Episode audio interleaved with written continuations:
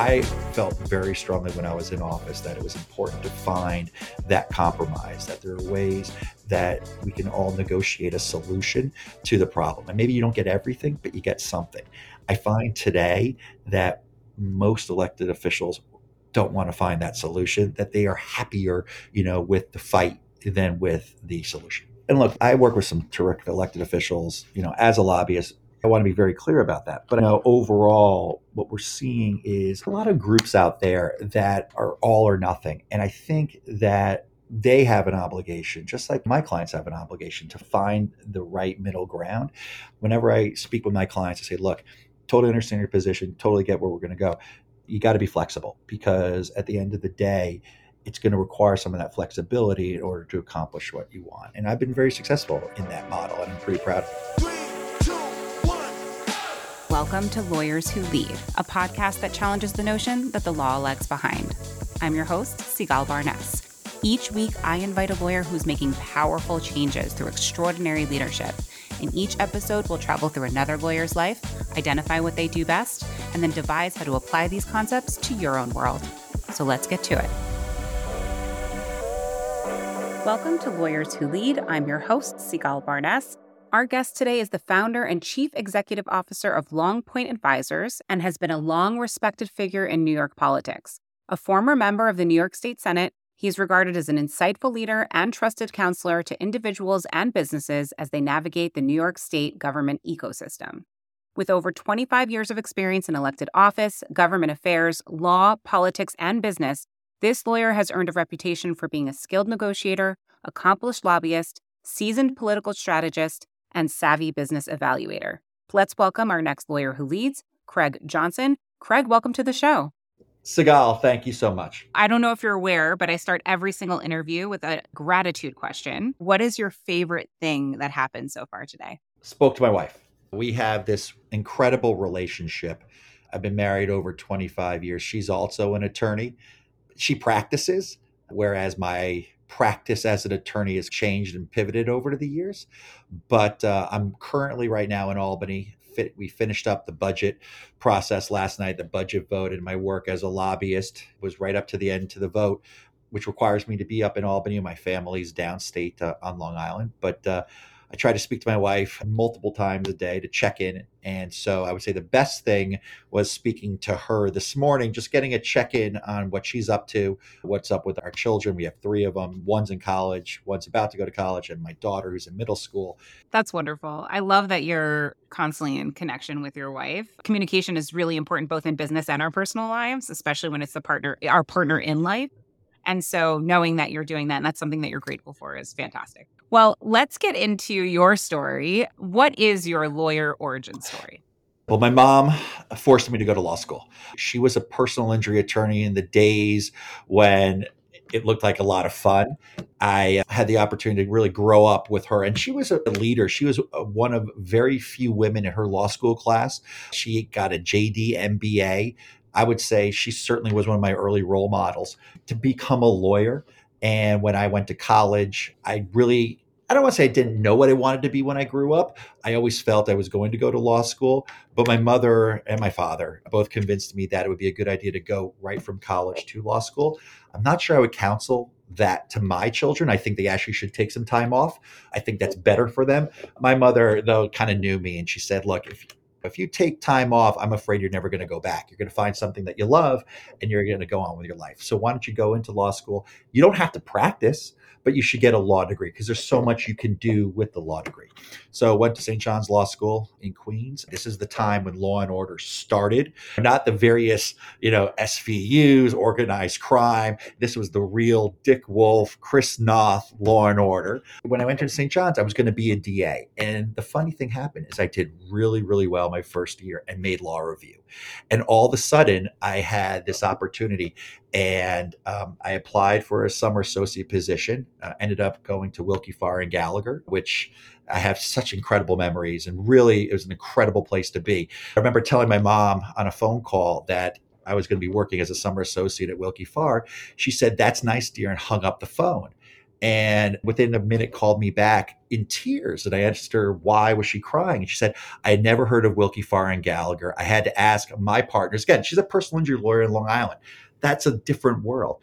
And she didn't realize what a prestigious law firm it was and was very excited for me. So my journey began at Willkie Farr. I was a bankruptcy lawyer the opportunity got me into court early enough. I thought this was going to be a path. And then in 2000, my path changed. And I had an interesting pivot because my mom happened to be not just a lawyer, but also an elected official. She was a member of the Nassau County Legislature and she passed away. And the Democratic Party came to me and asked me if I would be interested in running for her seat.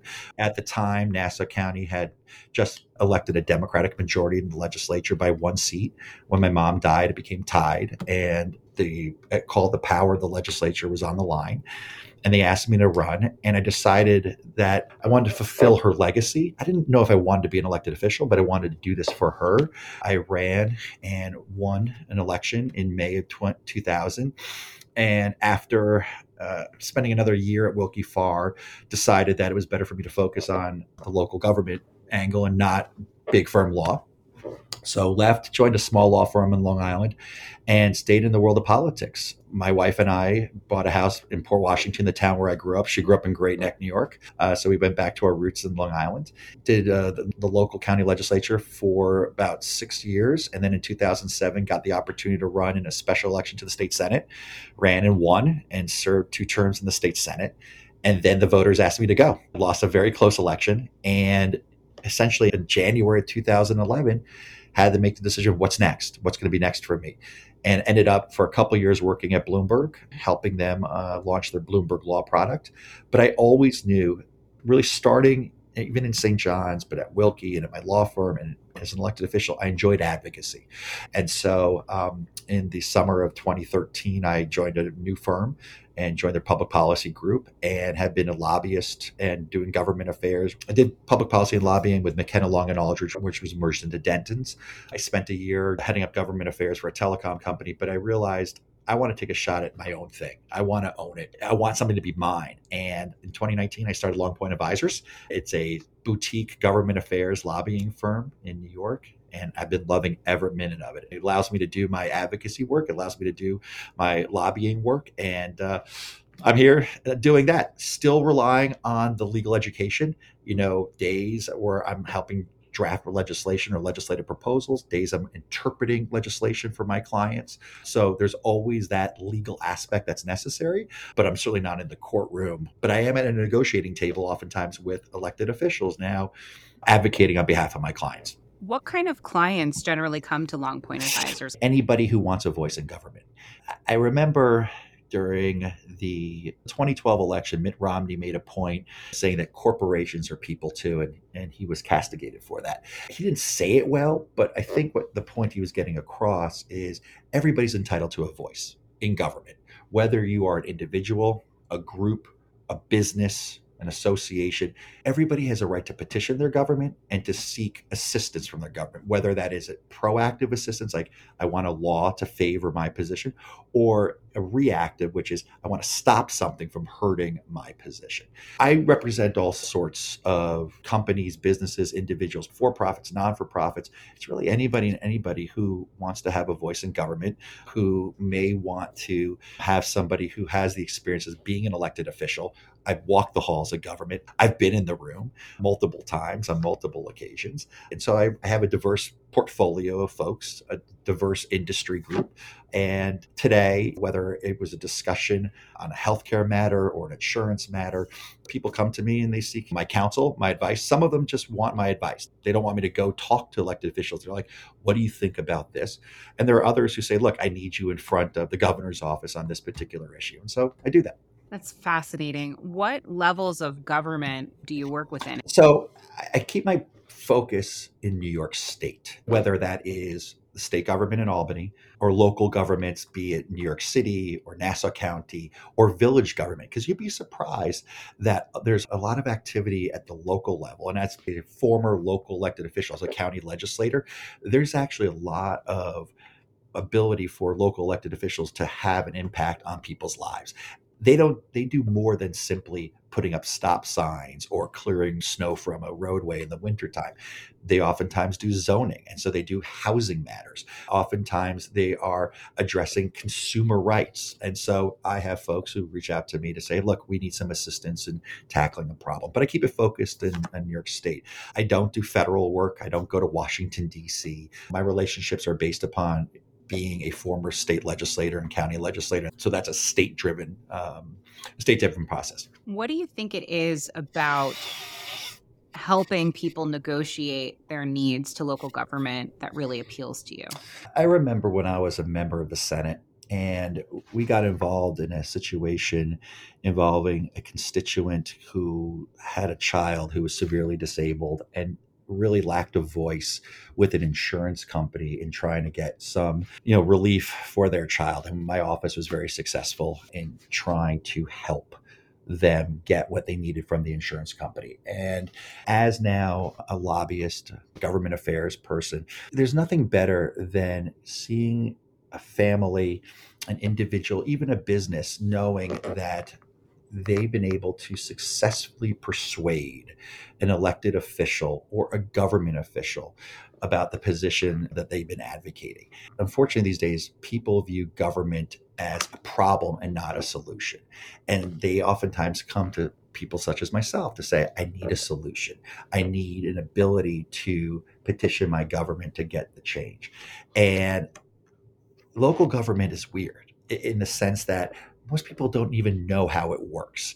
So, you know, having that ability to help them navigate the morass of a, a town council person gives me some satisfaction because I know that they're satisfied that they've been able to affect the change they need to ensure that the product they want to have done gets done. The housing program that they're trying to complete gets completed. I'm just trying to improve people's lives and whatever I can do to do that working with government, I know I can be satisfied and they can be satisfied. Yeah, I think it's very important the work that you do. And I think just from my own experience looking at local government laws and such, like they're very confusing. And so having someone that can help navigate those things, like you said, even if it's not necessarily stepping in front of the council person, but rather even just helping someone interpret available paths, it's so vital.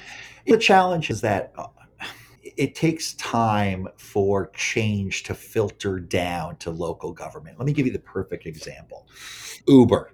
So I was fortunate enough to represent Uber for uh, for a few years, particularly at the time when it was really the disruptive force when it came to transportation in New York State. The, the problem had always been whether you're in the city or outside the city, how do I get mobility? How do I get around? Back in the 2010s, local taxi service was not very reliable. And when you would get in it, you were a little, not necessarily the most comfortable being in those vehicles. Uber was a game changer, a disruptive force. Obviously, there were always concerns or questions that had to be answered and addressed through the government process. But Uber first came to New York City and they worked with the Taxi and Limousine Commission. But Uber was not in the suburbs and we had to get state approval. And I was part of the team of lobbyists who worked with Uber and elected officials to pass the laws necessary to bring Uber statewide. But once you brought it statewide, you still had to convince local towns and villages that they should embrace Uber. And there were a number of local elected officials who loved Uber, and there were a number who were concerned. And they were concerned because of what impact Uber would have on the local taxi business, because the taxi companies were the ones who supported the local little leagues, were the ones who supported the local politicians. And you had to get people comfortable with the fact that you were going to be able to on an app bring bring somebody to you that wasn't going to be your local taxi driver. And so it took a lot of work in convincing local officials to adopt and embrace to embrace uber. And we were successful in doing that. I think that there are other issues out there these days that you do see a little bit of the tension between local government versus state government. And one of the biggest issues right now in New York State is involving housing. And there was very much a big battle in the budget process where the state Governor Hochul was attempting to try and change the process for housing and creating more affordable housing in New York State. But her plan was in direct conflict with local government's ability to zone and to control zoning. And so you saw this real battle that eventually the local governments won. And Governor Hochul's housing plan was taken out of the budget and will be considered another time. But you know, there was a real I think, a failure to communicate between state leaders and local leaders on how do you address the issue of affordable housing, but balance it also with the needs of a local government because the, your local mayor, they know what the right type of housing is, but more importantly, they know what impact it's going to have. It's real easy to say, build me 100 new units at this location with the state saying that. But the local mayor can say, that's nice and all, but do you realize that where you want to build there's a water issue, or where you want to build two blocks down, there's a massive traffic problem that you're only going to worsen. My job is to for a client could be either to support the local governments and making the case to the state leaders that hey you got to think this through a little bit you need to be more boots on the ground or the flip side is i could represent somebody before the state to say you're absolutely right we have to modernize local zoning and it, it gets tough sometimes because like i'm a local former local government official. I think there's a value into understanding and controlling your own zoning. But the flip side is that there are great arguments to be made that we need more housing, that it would be great for my 21 year old when he graduates college, if he wants to come back home, that he can live in a, an apartment complex, an apartment, rather than having to live in my house. It, it takes a lot of work, but I think that the local laws, and you start off this conversation, they are confusing, they're also hard to find. It's like you go online and you find the village code. It's not, it's so simple and easy to digest a lot of these localities, they just still scan their like paper laws and put it on. You're not even searchable. Local governments have to do a better job to make it easier for people. One of the things I found really interesting was in your Uber example, you talked about how important it was to recognize like the ripple effect on, let's say, the limousine and taxi industry because of the fact that they also contribute to other parts of the community mm-hmm. that could suffer if the limousine and taxi industry yeah. suffers in that area. And I find that really interesting because it's complex, right? Not it doesn't stop at like one entity. That entity also has a lot of impact on a community. How do you navigate that? That's a great question. I can't remember. Are you are you in New York or New Jersey? Uh, New, New Jersey. Jersey. That's right. Now I don't know what the laws in New Jersey. I think it's similar to New York. You cannot buy wine or liquor in a grocery store in New York State. You have to go to a liquor store instead of a grocery store. It's like that in New Jersey. Mm-hmm. When I was in the Senate, there was a big effort, and there's a, a little bit of a growing call these days to expand the law to allow the sale of wine in grocery stores people want to allow your local stop and shop to sell, you know, the Beaujolais or the Bordeaux. Interestingly, sorry, not to cut you off, but interestingly, that is the law in New Jersey, except Trader Joe's. Okay, so so you can go into your grocery store and pull off a bottle of wine. If I had to bet, it's probably because the law says it has to be their own brand. It's a two buck chuck or whatever they say. Yeah. But so in New York, you can't do any of it. Now the, the, issue is is the big competing interest of the local wine stores. If you were talking about local the local taxi company being involved in the community, the wine shop is hugely involved when it comes to the local little league, the local Kiwanis group, the local Lions club. You know th- that is a true local business where the owners are living in the community. So how do you navigate that? And a lot of times you can't because people are afraid of change. Is there a way to find a compromise to having liquor, and wine in a grocery store? I'm not sure. At the end of the day, I think all you can do is point to examples to say the sky's not going to fall. Case in point on Uber. There is the local taxi company in my town, still thriving, still doing really well. They are reliable. They are personable. They continue to have a very strong business presence in my town. Has Uber taken away some of the business? Probably, but at the but that hasn't taken in a way that they've had been forced to shut their doors at all. So I think you're able to say is, look, you may be competing against one another, but if you're going to make the argument you can be out of business, I, I will cite you examples that say you're not going to fall out of business. So I, I think what you want to try and do is do your best to see if you can find the middle ground. And if you can, that's the way to strike the compromise that you need to do. But then you also have to find the right elected officials who are willing to also be part of that compromise. And that's where one of the challenges that all too often and you're seeing way too much in these days elected officials are really striking on one side or the other. And it's becoming more and more of a challenge to find the middle ground, to find the art of compromise. Why do you think that is? I think there's a number of reasons. I think one, social media has done a disservice. It's very hard to try and strike a middle tone when all of a sudden you're going to be attacked by somebody on social media. And oftentimes elected officials don't have enough courage of their own convictions to stand up. They think that they're going to lose because of Twitter. And I try to tell the elected officials that I work with, in my experience, I said, look, I was around when Twitter had just gotten started, 2007 to 2010. It wasn't like necessarily heavily involved in my electoral or my governing activities, but it's an echo chamber. And most of your voters are not on Twitter. And if they are, they're not following everybody that you're following. So I think elected officials are just locking into their own particular teams. And there's a less comfort because they feel like if they are willing to find a middle ground, their team is going to get angry at them and find somebody else to replace them. And I wish that wasn't the case. It's certainly, you know, I've been asked multiple times if I'm going to run for elective office again. I'll say it to you and to everybody. I'm not going to run for office again. I'm done. I've been done for 13 years. I've been never been happier. I don't want to go into a field where you're constantly going to be questioned over your motivations. I felt very strongly when I was in office that it was important to find that compromise, that there are ways that we can all negotiate a solution to the problem. And maybe you don't get everything, but you get something.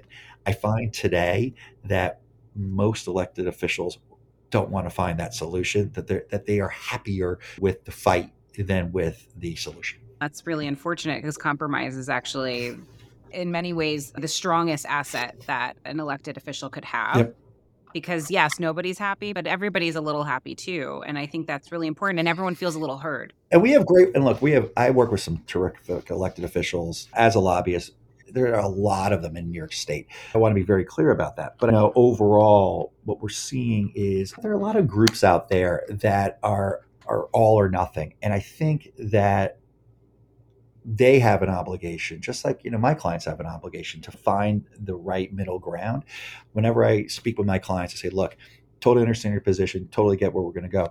You got to be flexible because at the end of the day, it's going to require some of that flexibility in order to accomplish what you want." And I've been very successful in that model, and I'm pretty proud of it last question before we get into the rapid fire. Questions. I'm nervous about those rapid fire questions, but okay. Oh, don't be nervous. They're great. They'll be a lot of fun. I oh, promise.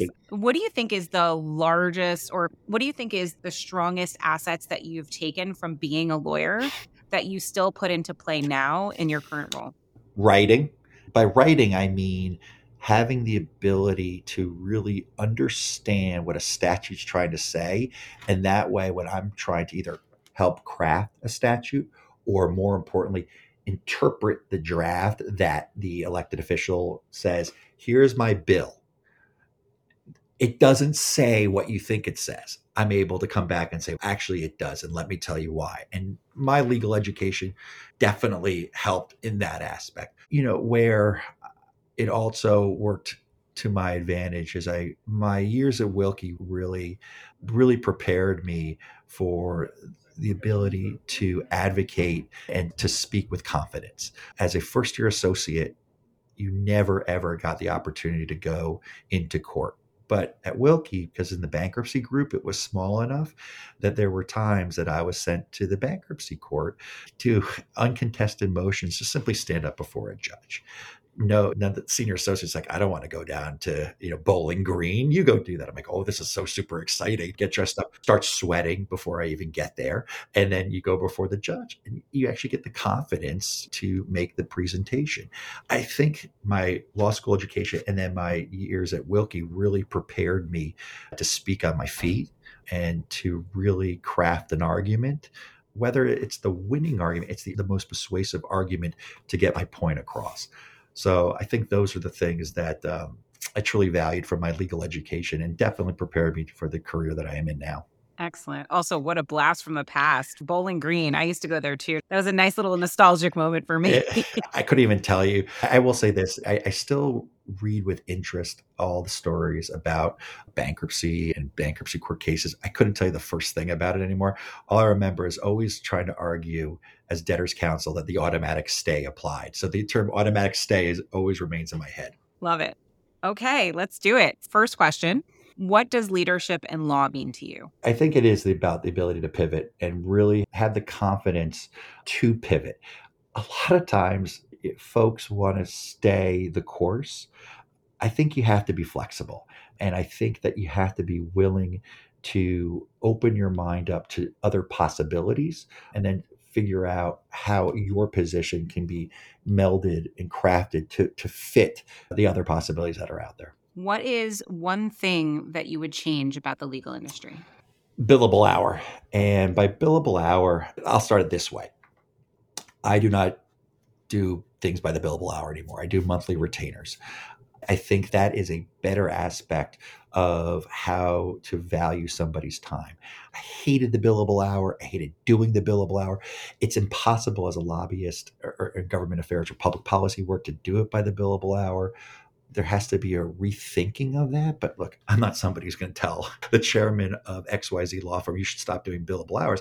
I just think it, it would make it so much easier, particularly the first year, second year associates, this notion like ah, they work 2500 billable hours really what kind of value did you provide a lot of it's training a lot of it is i could tell you being in-house companies don't really like it very much they don't have a lot of confidence in it so i would simply say if you can do it on a project by project basis or a retainer that's the better way to go yeah it's clearly something that everyone's trying to fix or figure out in one way or another and so 100% agree with you what is something that other lawyers seem to misunderstand about the work that you do?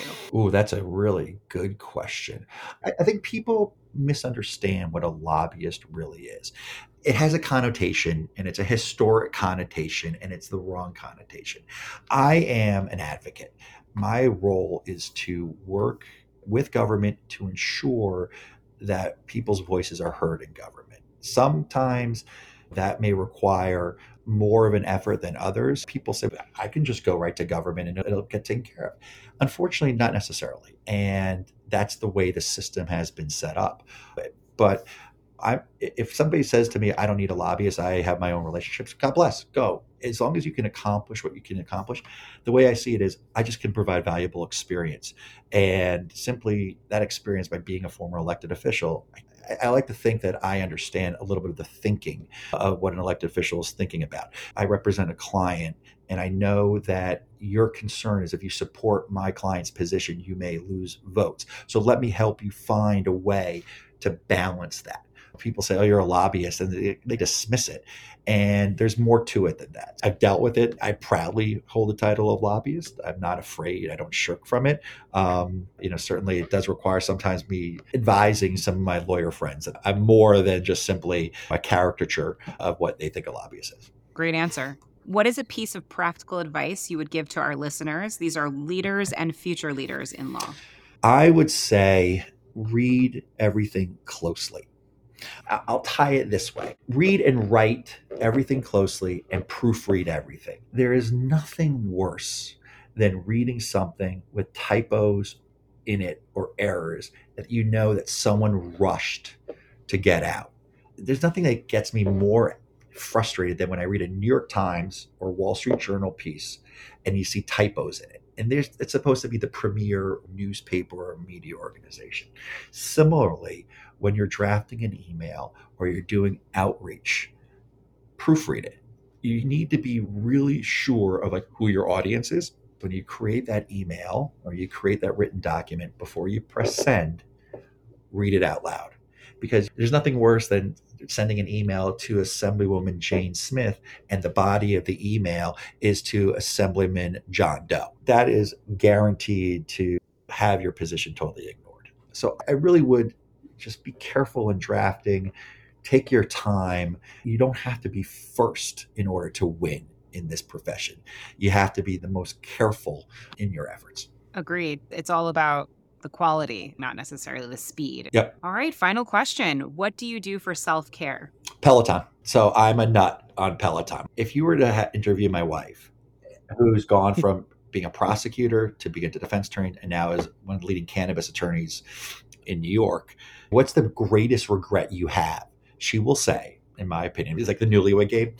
She will say, getting my husband a, a Peloton bike for Father's Day. Now, I'm not seeing given my age, I think the results that I want to see, I'm on that thing all the time. But then again, I like to eat. But I am a Peloton bike nut to the point where I was in studio in New York for my thousandth oh my ride with Ally Love, got the shout out, had the photograph, and it was fantastic. I stayed in New York City with my father the night before, had to be there at 6 a.m. I was first. I'm crazy about it. I really enjoy it. But it's my self care. It really allows me for 30 minutes to go to a place and focus, and it gives me the energy to tackle the day. I love it. First of all, I love Peloton yeah. as an organization, as a company. They really know how to get you to think about exercising, not just for a goal of looking better, but really feeling better and and they're also just like really inspirational. So I feel like I'm getting some sort of therapy while I'm doing it too. However, I have fallen off the boat. I'll tell you right now, go to in mm-hmm. January, Ally Love, 30 minute feel good ride. Can't remember the date, but I'm there. You'll see me in my blue and white Peloton shirt with the beard. You could see me in the mirror. I can't. Awesome. It, it was a Friday ride. I'm going to keep doing it. Whether or not I could lose weight, I don't know. But I'm two rides short of my 1100. I want to try and get a shout out for my 1100, but it won't be live. I think it's amazing that you got to go to the studio. I've been dying to do that. That's amazing. I want to thank you so much, Craig, for being on the show. If anyone wanted to reach out and connect with you, what's the best way they can do that? Sure. Craig at Longpoint Advisors with an S at the end dot com. So C R A I G at longpointadvisors.com. Wonderful. Thank you so much again, Craig, for being on the show. Well, thank you so much. Really appreciate it. Thank you, leaders and future leaders, for listening today. We have a new guest every week, so don't forget to join us next week. If you enjoyed this episode, subscribe or follow us anywhere you listen to your favorite podcasts. You can also follow at Lawyers Who Lead on social. Let's celebrate and continue to build a community of leaders in law together. Lawyers Who Lead is made possible by Lawline, the leading online platform for lawyers who want engaging, relevant CLE and professional growth content. For over 20 years, Lawline has helped hundreds of thousands of attorneys level up by providing award winning courses in hard to find areas and high demand fields. They have so many courses to choose from that are actually really interesting to listen to and watch. That's why Lawline's rated the highest in the industry with almost five stars and over a thousand verified reviews on Trustpilot. Lawyers Who Lead listeners get $100 off Lawline's unlimited annual subscription, which means you can take as many courses as you want for a really good price. Just visit lawline.com slash podcast to get the special offer. Check out Lawline for the best content for leaders and future leaders in legal.